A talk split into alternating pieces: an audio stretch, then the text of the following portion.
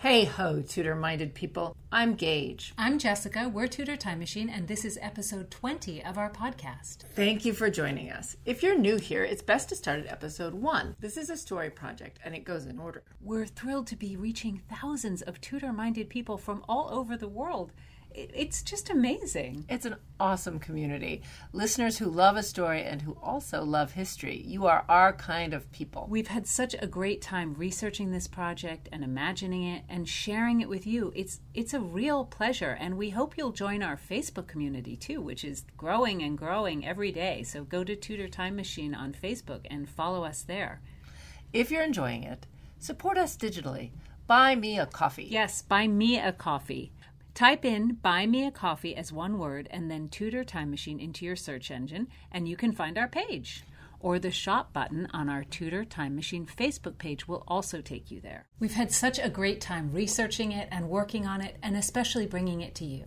At this point in our story, Constance and Philomena have discovered that Sir Thomas Wyatt's dear sister of the letter is Lady Margaret Wyatt.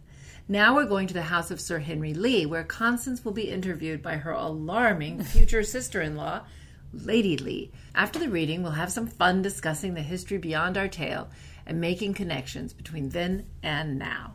Read on, Jessie. Chapter 20 Savoy House, the home of Sir Henry and Lady Lee, in which an object of importance is discovered and a winning is remembered.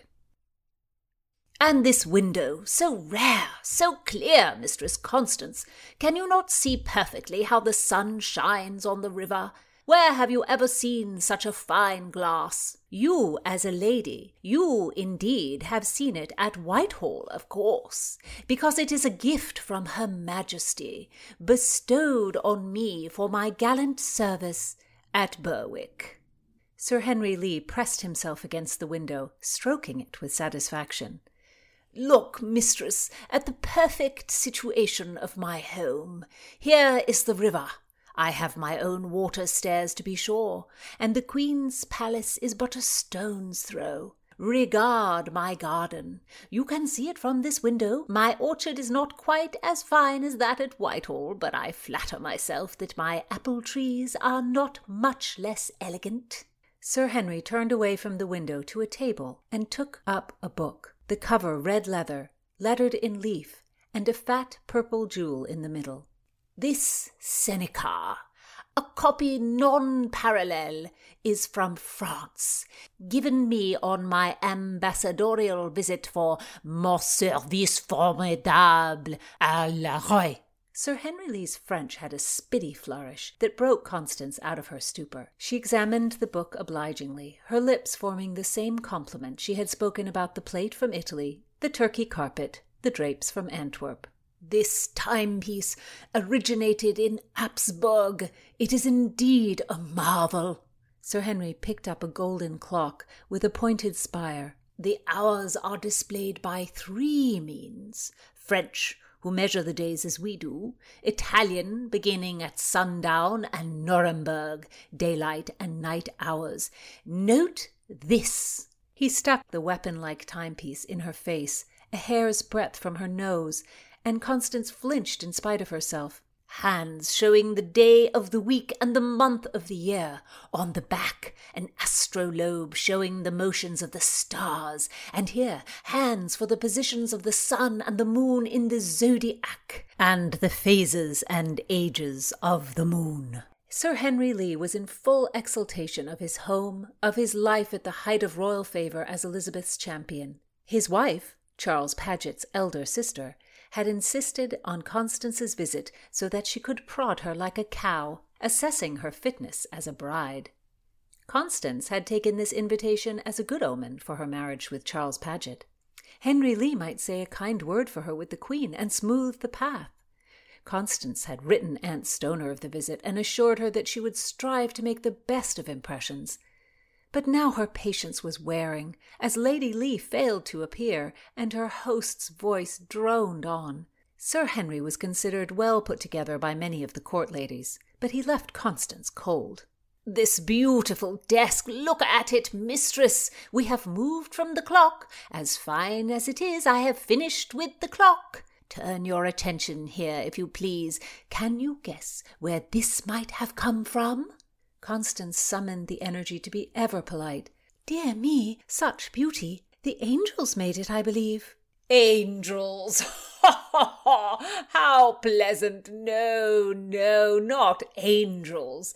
Spaniards. It is a vergueño. The poet Wyatt brought it back. He was a well travelled ambassador. My mother was his sister. He was an excellent correspondent. They were never long out of communication. How charming! Constance was amazed. Henry Lee, Wyatt's nephew? Trying to keep her voice steady, she said, How your mother must have enjoyed reading aloud Wyatt's letters from his travels. Indeed, indeed, and they were exquisite correspondence. But many she kept for herself and regretfully did not share the contents with my siblings and I. That was the nature of my mother and mon oncle. Wyatt's desk. Constance wanted to go to it, to touch it. But Sir Henry drew her through the rooms, dropping names and telling tales of those who could lay their success at his feet. Pretending close examination of a painting of Christ carrying the cross, a gift from the Marquis de Feria, Constance meditated on the possibilities. Could there be letters hidden in one of those drawers? False bottoms, false backs, secret nooks? Were those not commonplace in an ambassador's desk? Letters between dear sister and her brother that might lead to the relic?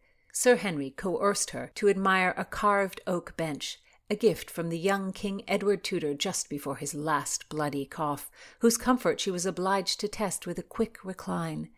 Constance wondered how she could possibly manage a moment alone to search the desk. Sir Charles Paget was announced, and Constance witnessed Sir Henry's unpleasant smirk as he sent her off to his wife's chambers. Charles stood aside judiciously as Lady Lee, a female version of her brother, standing a head taller than most ladies, looking the matriarch with a biggin clad baby in her lap, pried into Constance's irreproachable past. Charles's mouth turned up in a smile at Constance's mild replies to interrogation. Lady Lee's judgment of her was unclear, yet Charles seemed content as he escorted her back to Bedford House. Your aspect is of gravitas. You are deep, he admired. Constance glowed. It was kind of you to come, sir. My sister can be a terror, yet I see in you a unity that allows poise under any conditions. Charles was always ready to see a good quality in her, Constance thought. He was not as lively as some courtiers, but then he was devout and devotion might swallow up wit. He asked her if he could present her with a token. It was a brooch, a small green stone flecked with bright red in a silver setting. She was delighted by it. She pinned it into her snood. The bloodstone is a wondrous jewel, formed long ago when the sacred blood of Christ fell and dried onto the earth and became solid. It looks most beautiful in your dark hair, mistress. The blood of Christ to adorn her hair. It was not a frothy jewel, Constance thought. How this Charles loved meaning. She experienced a connection to Charles. She imagined how astounded he would be if she were to find Sir Thomas More's relic. Charles was a person of such feeling. They arrived at Bedford House, and as Charles took his leave of her, she felt a twinge. She watched him disappear. Then, sure, Princess Cecilia was busy away from home, outraging someone. Constance's thoughts bent on the relic.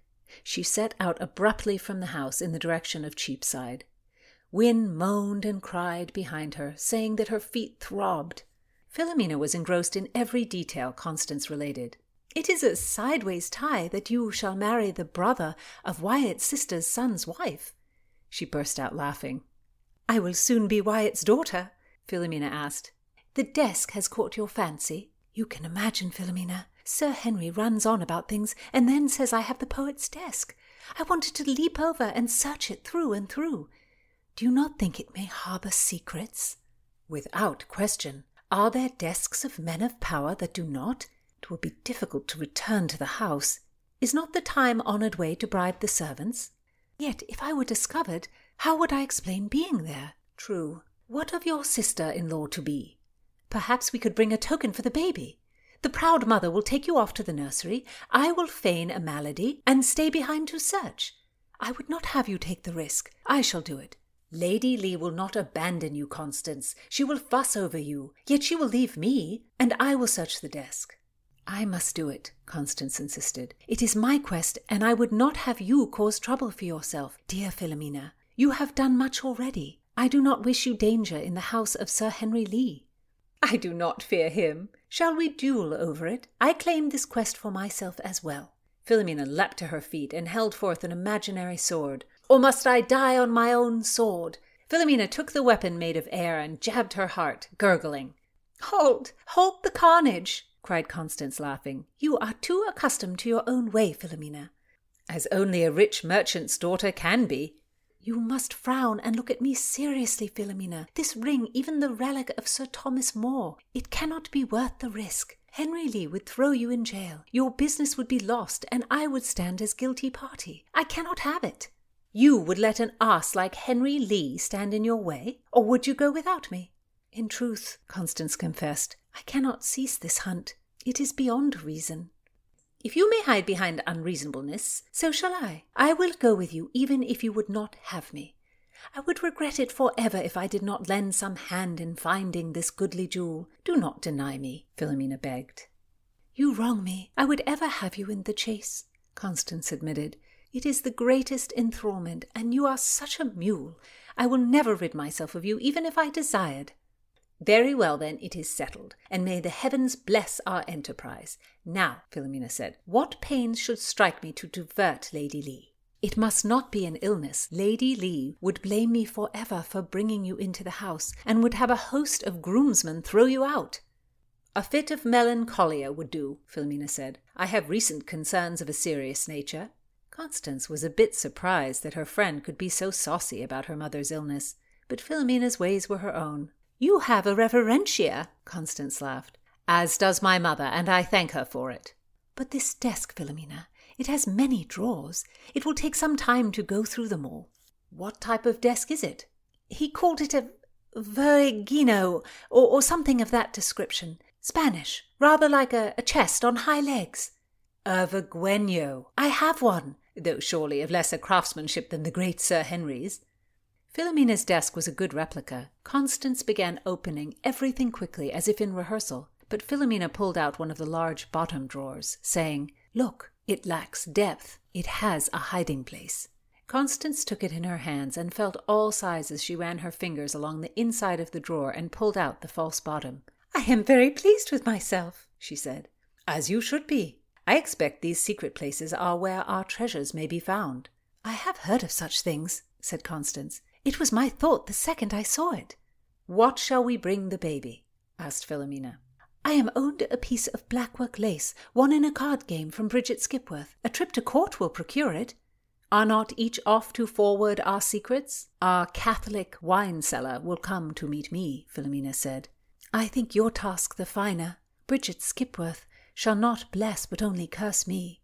Philomena had the tower escort Constance through Cheapside to the water stairs at Trig Lane. Wynne traipsed behind both, making little sounds as if she had been pricked by a pin. Oomp, ee, oomp, ee, every few steps. It was reassuring to have a shadow as big as a mountain at her side, Constance thought. The tower's long stride a strange comfort, not to mention the bargeman treated her unusually civilly. She would have tipped the tower, but she knew he would think it unkind. As she held his hand to climb into the boat, Constance wondered if it was Philomena's mother who inspired such loyalty, or was it simply the young man, born to swear himself to a master? As the barge moved into the river, she turned back to see the tower surrounded by a group of rowdy, strapling youths. They seemed to know him. Laughing, they pulled at him and gestured at a tavern. She was not a bit surprised when, a moment later, he pulled himself away and continued back up the street to the inn. Constance has made an exciting discovery about Sir Thomas Wyatt's desk, and she's hoping to find some secrets in those little drawers. So, this type of desk, a vergueño, originated in Spain in the Renaissance, and it remained very popular in the 16th and 17th centuries. We'll post a picture of one on our Tudor Time Machine Facebook page. But these fold up wooden writing tables are really nifty and made with incredible craftsmanship. And of course, they would have been wildly expensive and owned only by the very richest of rich people. The desk folds up like a trunk, and it would have been relatively easy to travel with, especially if you have strong servants to haul your stuff around for you. And the desk could be set up on any hard surface, so they were popular with diplomats and traveling merchants. The front panel folds out to make a writing surface and can be closed up and locked. On the side, there's panels that have handles so you can carry it.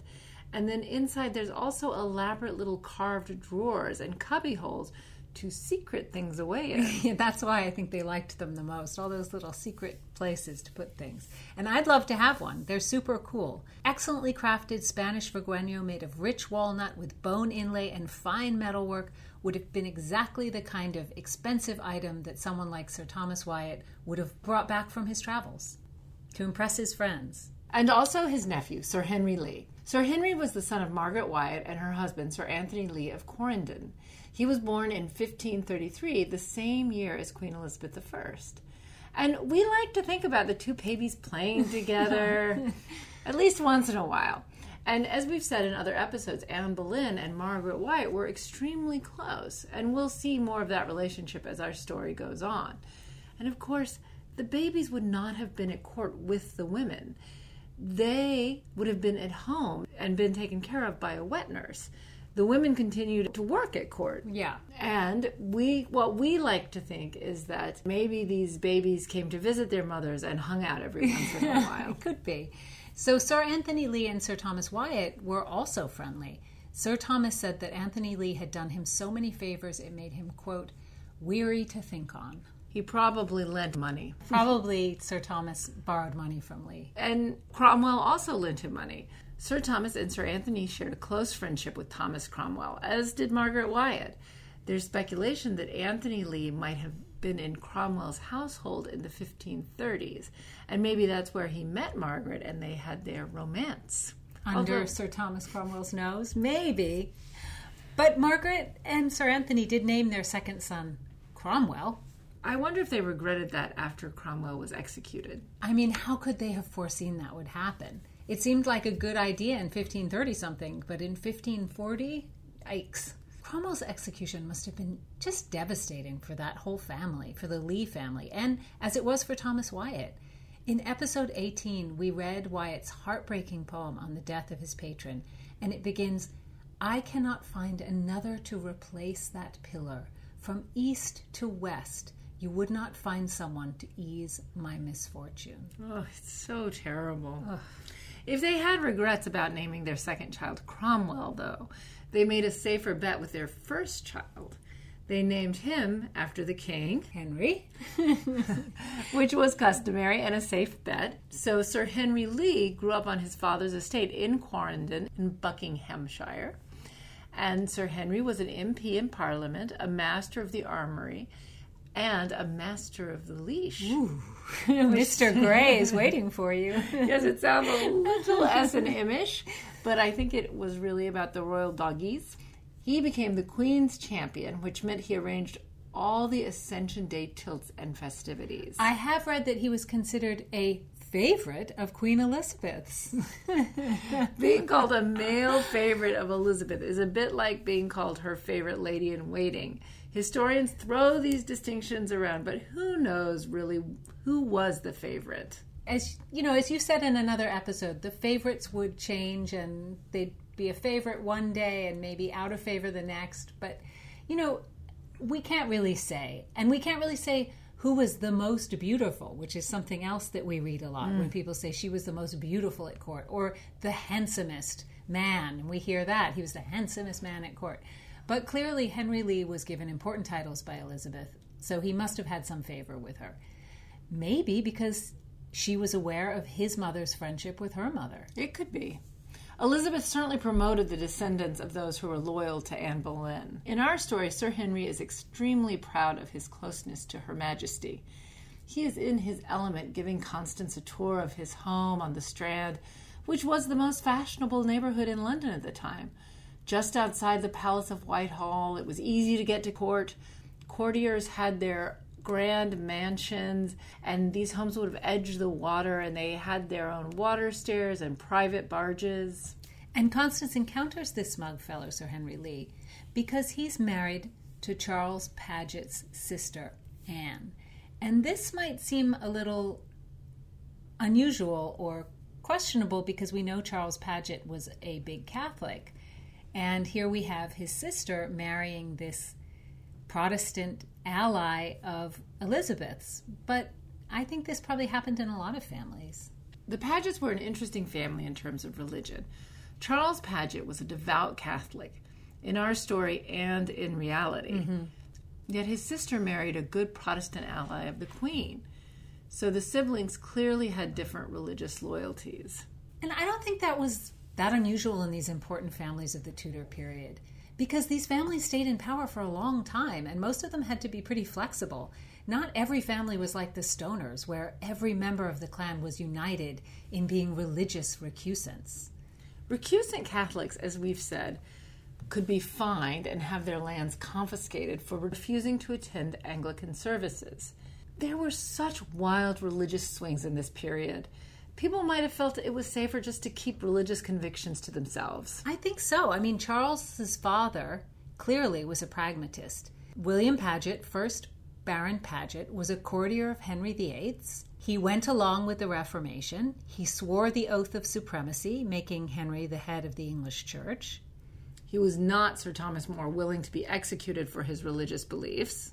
No, Sir William Paget accepted the religious changes. He joined Henry's Privy Council, and he was actually named one of the council to oversee Edward, the Protestant boy king's reign. So Henry must have been pretty sure of his loyalties. There's some speculation that Anne Preston, who was Paget's wife, might have been a Catholic, and that she's the one who passed her convictions on to at least some of her children. William Paget's heir was Charles's brother Henry, second Baron Paget. There's very little information about Henry Paget's religious convictions, and actually, he only lived a few years after becoming Baron, so his brother Thomas became the heir. His brother Thomas was the third Baron Paget. He and Charles Paget both ended up in big trouble with the English religious authorities. But there's more about that to come. Oh, yes, to come. So, what were Anne Paget's religious convictions? We can only guess, but her marriage to Elizabeth's courtier, Sir Henry Lee, makes me think that even if she was a Catholic privately, she didn't share her brother's fervor and and you know she she went along with her husband's religion probably. I agree. Whatever her religion and however she considers her brother's catholic fervor the fictional lady lee in this chapter of time's riddle is playing big sister to charles checking out his girlfriend and as all big sisters will passing, passing judgment. judgment yeah and now constance who was so happy to get out of that house and get out of Lady Lee's orbit and out of this, you know, interrogation. Now she has to try to get back into the Lee household because she wants to investigate this desk. And she and Philomena have devised a plan. And Constance, who, you know, doesn't have a lot of cash lying around, needs a gift for Lady Lee. And she thinks of this piece of blackwork lace she won in a card game. To give someone a piece of embroidery, it doesn't sound that impressive to us now, but in the 16th century, it would have been. It would have been a lovely gift. A lovely gift. Blackwork was very popular. It was a form of embroidery, usually made from black silk thread on linen, sometimes shot through with gold or silver. And it was time consuming to do and a sign of luxury. In Holbein's iconic portrait of Jane Seymour, there's a lovely example of black work on the ruffled edge of Jane's sleeves. So, gifting things like embroidery and pieces of rich fabric, this was commonplace. If you look at the gifts given to Queen Elizabeth I on New Year's Day in 1565, and they have records of these things, it's amazing, and they are available on the internet, there's a number of entries of cloth. For example, Lady Cobham gave the Queen a piece of crimson taffeta, and the Queen didn't say, Why'd you give me a piece of crimson taffeta? I wanted something else. She thought it was a wonderful gift. I think one reason is because there's no ready made clothes. Exactly. So yeah. they would make up this beautiful taffeta into whatever suited the queen. Exactly, yeah. And sumptuous material or intensive silk embroidery, these were luxury items in the 16th century, and only the very rich could indulge in them. Clothes would be made over many times. Expensive embroidered lace would never be discarded. It would be removed from one garment and then used on another garment. It was a different time. Luxury items were passed down and repurposed, and there was no idea that something had to be new to be of value. Uh, the second best bed that Shakespeare left his wife, that whole controversy, that comes to mind. It's really hard for us, especially in the West, in our modern consumer society, where there are just goods exploding everywhere. out of every corner and cheaply made And and, cheap- cheap to buy. Yes. And to imagine the 16th century, how they valued things, and e- even what we now consider very mundane items. But when you examine the wills of this period, it's eye opening to see what is bequeathed to somebody in the family. I mean, for example, in his will from 1561, Thomas Barkby leaves his daughter Anne one silver spoon. And that is not an insult. Anne would have valued that spoon. In his will of 1557, William Beeson leaves his mother Agnes an iln of the best Holland cloth in my house. An iln would have been about 45 inches, and Holland cloth was an imported and expensive fabric. So these are wills from the relatively well to do, also. I mean, they're not gentry, but they're certainly not peasants who would never have been able to own something like a silver spoon or a, a large piece of imported fabric. Lady Lee is going to be thrilled to receive Constance's black work. And Constance is very happy to have won it off Bridget Skipworth. So, this is another thing we have to get into the mindset of the time because we think of gambling as irreligious, sort of like a vice that a maid of honor in the Queen Elizabeth's household would never have engaged in. But the Tudor upper classes loved to gamble, and it was socially completely acceptable for women and men. I think we have an idea that the households were so uptight, but they were not. They were exercising, they were dancing, they loved music, and they also loved to gamble. The most popular game of gambling was dice. Thomas Cromwell, who was supposed to be very financially savvy and prudent, he lost about 50,000 pounds in current value on dice. And from 1529 to 1532, three short years, Henry is known to have lost about 1.5 million pounds in current value on dice. In three short years. In three short years, he's gambling away. Yeah, and Catherine of Aragon, you know, a major religious figure, and Mary Tudor, and we think of them as pious and Catholic, and they were those things, but they loved to gamble. Mary considered gambling her second favorite thing after music. Yeah, apparently Mary and Lady Margaret Douglas, the Countess of Lennox, who we talked about in other chapters, there's an account of them betting on a game of bowls they were playing, and Mary bet her breakfast and a frontlet, which is a part of a headdress, that she would win. But she didn't. So Margaret Douglas got a double breakfast that day. And a nice little hairpiece, too. but it just goes to show you that even somebody like Mary Tudor was betting her frontlet, and Constance is winning a piece of lace. So these were things that people bartered with. And Elizabeth and her ladies in waiting, they loved to play cards, and Constance wouldn't have thought it was edgy.